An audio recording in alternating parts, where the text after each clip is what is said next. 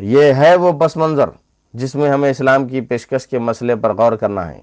میرے خیال میں اس ذیل میں ہماری حکمت عملی کے حوالے سے درج ذیل نکات خصوصیت سے قابل غور ہیں۔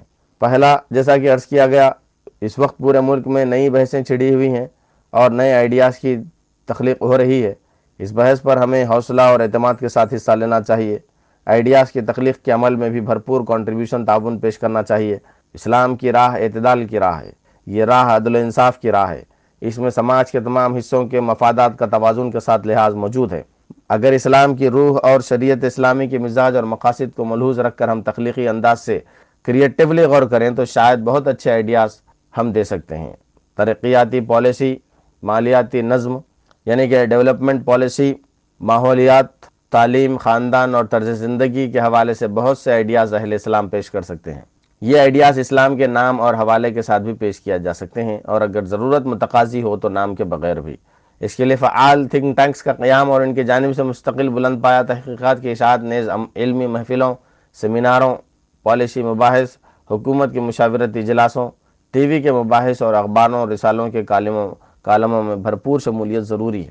اور اس کے لیے ضروری ہے کہ ہم ذہین، سماجی اور سیاسی سائنسدانوں کی تیاری کی فکر کریں اور معاشرے میں موجود ایسے افراد کو جماعتی اور گروہی عصبیتوں سے اوپر اٹھ کر استعمال کرنے کی فکر کریں۔ دوسرا، اسلام کی عملی شہادت کے لیے ہماری امیج میں بڑی تبدیلیاں درکار ہیں۔ اس کے لیے پہلی ضرورت ہم اور وہ کی تفریق ختم کرنا ضروری ہے۔ یہاں کی عام آبادی سے متعلق ہونے ریلیٹ ہونے کا دائیہ اور سلیقہ ہمارے افراد میں بھی اور ہماری جماعتوں اور تنظیموں میں بھی پیدا ہونا ضروری ہے۔ یہ یقین پیدا کرنا ضروری ہے کہ ہم اس ملک کے تمام انسانوں کے خیر خواہ اور ان کے مسائل میں دلچسپی رکھتے ہیں۔ اور عام مسلمان نہ صحیح اسلامی فکر کے حاملین کی دلچسپی ملکی سماج کے تمام حصوں سے ہے۔ اور اس دلچسپی کا اظہار صرف روایتی قراردادوں سے نہیں ہوتا، بلکہ جس پیش قدمی اور سرات جوش و خروش اور تخلیقیت و ندرت کا مظاہرہ مسلمانوں سے متعلق مسائل میں ہوتا ہے، عام ملکی مسائل میں بھی وہی کیفیت رہتی ہے۔ اور یہ کہ ملکی مسائل، ملی مسائل ہی کے لیے بطور ہیلا استعمال نہیں کیے جاتے، بلکہ واقعتاً ان سے ہماری دلچسپی ہے۔ تیسرا، مذکورہ مقصد کے لیے ضروری ہے کہ زندگی کے ہر شعبے میں ہمارا رویہ فعال ہر کی اور شمولیت کا پارٹیسپیٹو ہو انفرادی سطح پر بھی اور بحیثیت امت، اجتماعی سطح پر بھی۔ ہم اس ملک کو دینے والے بنے اور ہماری دین کنٹریبیوشن سے اور انداز کار سے اسلام کے مزاج اور اس کی تعلیمات کا ابلاغ ہو۔ اگر وپرو کی سطح کی ہماری ایک دو بڑی تجارتی کمپنیاں اسلام کے تجارتی ماڈل کو اختیار کر لیں، تو بزنس کے رسالوں اور اخبارات کے تجارتی صفحات پر جو بحثیں چھڑیں گی، وہ ہزاروں کتابوں اور جلسوں پر بھاری ہوں گی۔ غریبوں آدیواسیوں مظلوموں، خواتین وغیرہ کی بہبود کے لیے ہم این جی اوز قائم کریں اور چلائیں تو روحانیت اور اسلام کی مخصوص شرعی تعلیمات کی وجہ سے ہمارا کام کا ماڈل سیکولر ماڈل سے مختلف ہوگا۔ اس سے اسلام کا امتیاز ڈسٹنکشن زیادہ مؤثر طور پر اجاگر ہوگا۔ اسلامی مزاج کی نمائندگی کرنے والے معاشی ادارے، بینک، انشورنس مائکرو فائنانس وغیرہ، تعلیمی ادارے، علم و تحقیقی ادارے فلاحی اور بہبودی تنظیمیں، ہسپتال اور طبی ادارے، ایم پی جے کے طرح کی مزاحمتی تحریکیں، طلباء اور نوجوانوں کی تنظیمیں وغیرہ اس عملی شہادت کے ذرائع یعنی کہ ٹولز ہونے چاہیے یہی معاملہ سیاست کا بھی ہے۔ حاکمیت اللہ کے اصول پر معروضی طور پر غور کرنے کے لیے بھی لوگ اس وقت تیار ہوں گے، جب انہیں معلوم ہو کہ علیہ السلام کی سیاست صرف مسلمان نام رکھنے والوں کے لیے مخصوص نہیں ہے، بلکہ اسلامی تحریکیں سیاست جیسے نازک میدان میں بھی سب کے ساتھ عدل و انصاف کے تقاضوں کو پورا کرتی ہیں۔ کوئی کہہ سکتا ہے کہ یہ سارے کام اس وقت ہم کر اس وقت ہم کر رہے ہیں، لیکن میرے کہنے کا مقصود یہ ہے کہ یہ کام خدمت خلق کے ضمنی کام نہیں ہے۔ یہ اسلام کی عملی شہادت ہے اور اس حیثیت سے یہ کام اس معیار، اس کوالٹی اس پیمانے میگنیٹیوڈ اور شدت گریوٹی کے ساتھ انجام پانے چاہیے، جس سے واقعتاً یہ اسلام کی شبی کو بہتر بنانے اور اس کا حقیقی تعارف کرانے اور اس کی جانب لوگوں کو توجہ مبزول کرانے کی ذریعہ بن سکے۔ میرا مقصود قولی دعوت کی اہمیت کو کم کرنا نہیں ہے، بلکہ کہنا اصل یہ ہے کہ دعوت کے عمل میں سب اجزاء شامل ہیں۔ قولی دعوت بھی ہے اور اس کے ساتھ ساتھ عملی شہادت بھی۔ یہ سب اجزاء مل کر ہی دعوت کا عمل مکمل ہو سکتا ہے۔ چوتھا فروغ اسلام کی راہ میں ایک بڑی رکاوٹ وہ کشمکش ہے جس سے ماہرین سماجیت شناخت کی کشمکش آئیڈنٹیٹی کانفلکٹ کہتے ہیں۔ مسلمان کی شناخت ہمارے ملک میں نظریاتی و فکری شناخت سے زیادہ تہذیبی کلچرل اور نسلی ایتھنک شناخت ہے۔ ایک آدمی کے لیے نیا نظریہ و فکر قبول کرنا لاکھ مشکل صحیح، لیکن اپنی شناخت قربان کرنا اس سے کہیں زیادہ مشکل ہے۔ اس سوال پر غور ضروری ہے کہ کیا ایک مسلمان کے لیے واحد شناخت سنگل آئیڈنٹی پر اصرار ضروری ہے یا ایک سے زائد شناختوں ملٹیپل آئیڈنٹیٹیز کا کوئی نظام وضع ہو سکتا ہے۔ قرآن مجید نے ایک سے زائد شناختوں وجعلناکم شعوبا و قبائل لتعارفوا ملٹیپل آئیڈنٹیٹیز کو تسلیم کیا ہے۔ جس چیز کو قرآن عرف کہتا ہے، کیا وہ شناخت آئیڈنٹیٹی کی جدید اصطلاح سے مختلف کوئی چیز ہے؟ اللہ کے رسول صلی اللہ علیہ وسلم کے زمانے میں لوگ اسلام قبول کرنے کے بعد بھی اوسی اوسی، خزرجی، دوسی اور قریشی کے حوالوں سے پہچانے جاتے تھے۔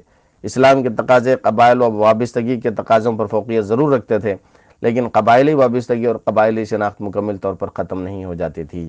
جن زمانوں میں اسلام تیزی سے پھیلا، ہر جگہ یہی معاملہ تھا۔ نو مسلم اپنا مذہب اور عقیدہ بدلتے تھے، لیکن جائز حدود میں اپنی تہذیب، تمدنی طور طریقے یعنی کہ کلچر سویلائزیشن نام، زبان، اصطلاحات اور قومی شناخت برقرار رکھتے تھے۔ حتیٰ کہ خالص مذہبی معاملات میں بھی خدا، پیغمبر، نماز، روزہ جیسی اجمی اصطلاحیں بے تکلف مسلمانوں میں رائج ہوئیں۔ اس کے برخلاف آج ایک نو مسلم سے ہمارا مطالبہ شناخت کی مکمل تبدیلی کا مطالبہ ہے۔ پھر اس ملک کی ایک انفرادیت یہ بھی ہے کہ یہاں کی بڑی آبادی وہ ہے جس کی نظریاتی اور عقیدے کی بنیادیں بہت کمزور ہیں، لیکن تہذیبی اور قومی بنیادیں مستحکم ہیں۔ اس لیے نظریہ اور عقیدہ، قومی اور تہذیبی، یہاں تہذیب سے میری مراد رہن سہن اور کھانے پینے کے وہ طور طریقے ہیں جن میں عام طور پر اسلام نیوٹرل ہے۔ شناخت سے کسی طرح الگ ہو جائے تو میرا گمان یہ ہے کہ وہ تاریخی کشمکش بہت کمزور ہو جائے گی، جو فروغ اسلام کی راہ میں ایک رکاوٹ ہے۔ لیکن ظاہر ہے کہ کام آسان نہیں ہے، اس کے لیے ہمارے رویوں میں بہت بنیادی تبدیلیاں درکار ہیں۔ پانچواں، اسی سے متعلق ایک اور بات یہ ہے کہ ہم اس طرز عمل سے گریز کریں جسے انگریزی محاورے میں wearing the identity on one sleeves کہا جاتا ہے۔ اسلام کی بھرپور، پورے یقین و اعتماد کے ساتھ اور کسی مداحنت کے بغیر قولی اور عملی شہادت دیتے ہوئے۔ اس بات کا لحاظ ضروری ہے کہ ہمارا انداز توحش پیدا کرنے والا نہ ہو۔ خود اعتمادی کی کمی قوموں سے اپنی شناخت پر موقع بے موقع غیر متوازن اصرار و تکرار کرتی ہیں۔ اور ایک ایسے معاشرے میں جہاں ہماری نظریاتی اور قومی شناختیں گڈ مڈ ہیں اگر ہم مثلا ہر چیز کو اسلام کا ٹیگ عنوان لگا کر پیش کرنا چاہیں تو ہمارا یہ طرز عمل صرف مسلم قوم سے ہی نہیں، اسلامی نظریے سے بھی لوگوں کو برگستہ کرنے کا سبب بن سکتا ہے۔ اسلامی اصول، اسلامی اسکول کا مطلب ایک عام ہندوستانی کے لیے کچھ مخصوص اصولوں پر چلائے جانے والے اسکول کے بجائے مسلم قوم کا اسکول ہوتا ہے۔ اور بہت کم غیر مسلم اس کی طرف متوجہ ہو پاتے ہیں۔ اس طرح عنوان ٹیگ پہلے مرحلے ہی میں غیریت کا احساس پیدا کرتا ہے۔ بہت کم لوگ ہوتے ہیں جو اس احساس سے غیریت سے اوپر اٹھ کر اصل حقیقت پر غور کرنے کے لیے تیار ہوتے ہیں۔ ہماری بہت سی اچھی کوششوں کے صرف مسلمانوں میں محدود ہو جانے کی ایک وجہ عنوان ٹیکس اور شناخت آئیڈنٹیٹیز پر غیر متوازن اصرار ہے۔ چھٹا ذہنی اور فکری سطح پر فروغ اسلام کی راہ میں میرے خیال میں دو بڑی رکاوٹیں ہیں۔ ایک رکاوٹ وہ ہے جس پر مولانا مدودی نے سیکولر طرز فکر یا سیکولر لاجک کے حوالے سے تبصرہ کیا ہے۔ ایک عام ہندوستانی دانشور اس چیز کو مشکل سے قبول کرتا ہے کہ مذہب اور مذہبی تعلیمات کو اجتماعی زندگی میں کوئی جگہ دی جائے۔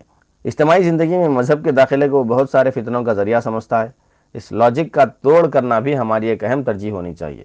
لیکن اس کا توڑ کرنے کے لیے بالکل ابتدائی مرحلے میں حکومت الہیہ ہی سے بات شروع کرنا ضروری نہیں ہے، بلکہ شاید نقصان دہ کاؤنٹر پروڈکٹیو ہے۔ ابتدا میں ہم اس بحث کو شروع کر سکتے ہیں جو مثلا چند، چندر مظفر ملیشیا میں چھیڑ چکے، چھیڑے ہوئے ہیں۔ یعنی اجتماعی زندگی میں مذہبی حکمت ریلیجیس وزڈم کی ضرورت اور اس کے نہ ہونے کے نقصانات۔ ہمیں دلائل کے ساتھ یہ بتانے کی ضرورت ہے کہ اجتماعی زندگی میں مذہب کے نام پر فساد کا سبب، دراصل مذہب کا غلط استعمال اور استحصال ہے۔ اور یہ کہ مذہب اور مذہبی تعلیمات کو اگر صحیح رول ادا کرنے کا موقع دیا جائے، تو اس سے ہمارے بہت سے مسائل حل ہو سکتے ہیں۔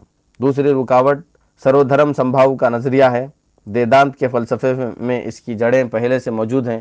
سیکولرائزیشن کی جدید تحریکوں نے اسے اور تقویت دی ہے اور ایک طرح سے یہ ہمارے ملک میں اب سرکاری نظریے کی حیثیت اختیار کرتا جا رہا ہے۔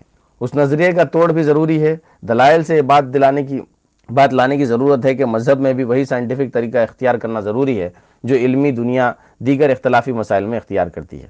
Physics biology medical science psychology history sociology بلکہ ہر شعبہ علم میں ایسے کئی مسائل ہیں جن پر اہل علم میں سیریس اختلافات ہیں۔ لیکن اس وقت متضاد خیال کے حامل اہل علم اپنے اپنے نظریے پر قائم رہتے ہوئے اور آپس میں علمی مباحث کرتے ہوئے بھی ایک ہی سائنسی برادری کے رکن رہ سکتے ہیں۔ آخر کیا وجہ ہے؟ کہ یہی توقع اہل مذہب سے نہ رکھی جائے۔